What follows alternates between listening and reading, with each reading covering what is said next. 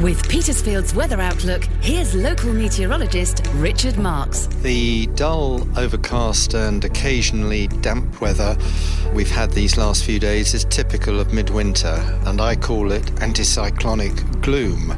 And sadly, it is with us again today. The low cloud acts as a blanket, preventing the sun breaking through in daytime but keeping temperatures above freezing during the long nights. However, the weather is on the change later in the weekend. Saturday will be similar to these last few days, though perhaps with a more gentle southerly breeze, which may shift the cloud and allow some fleeting sunny intervals. Sunday will start fine, uh, if rather cloudy, but rain is expected later in the afternoon uh, with a freshening southwesterly breeze. This heralds a rather more unsettled spell of weather next week, but with no sign of any wintry weather on the horizon.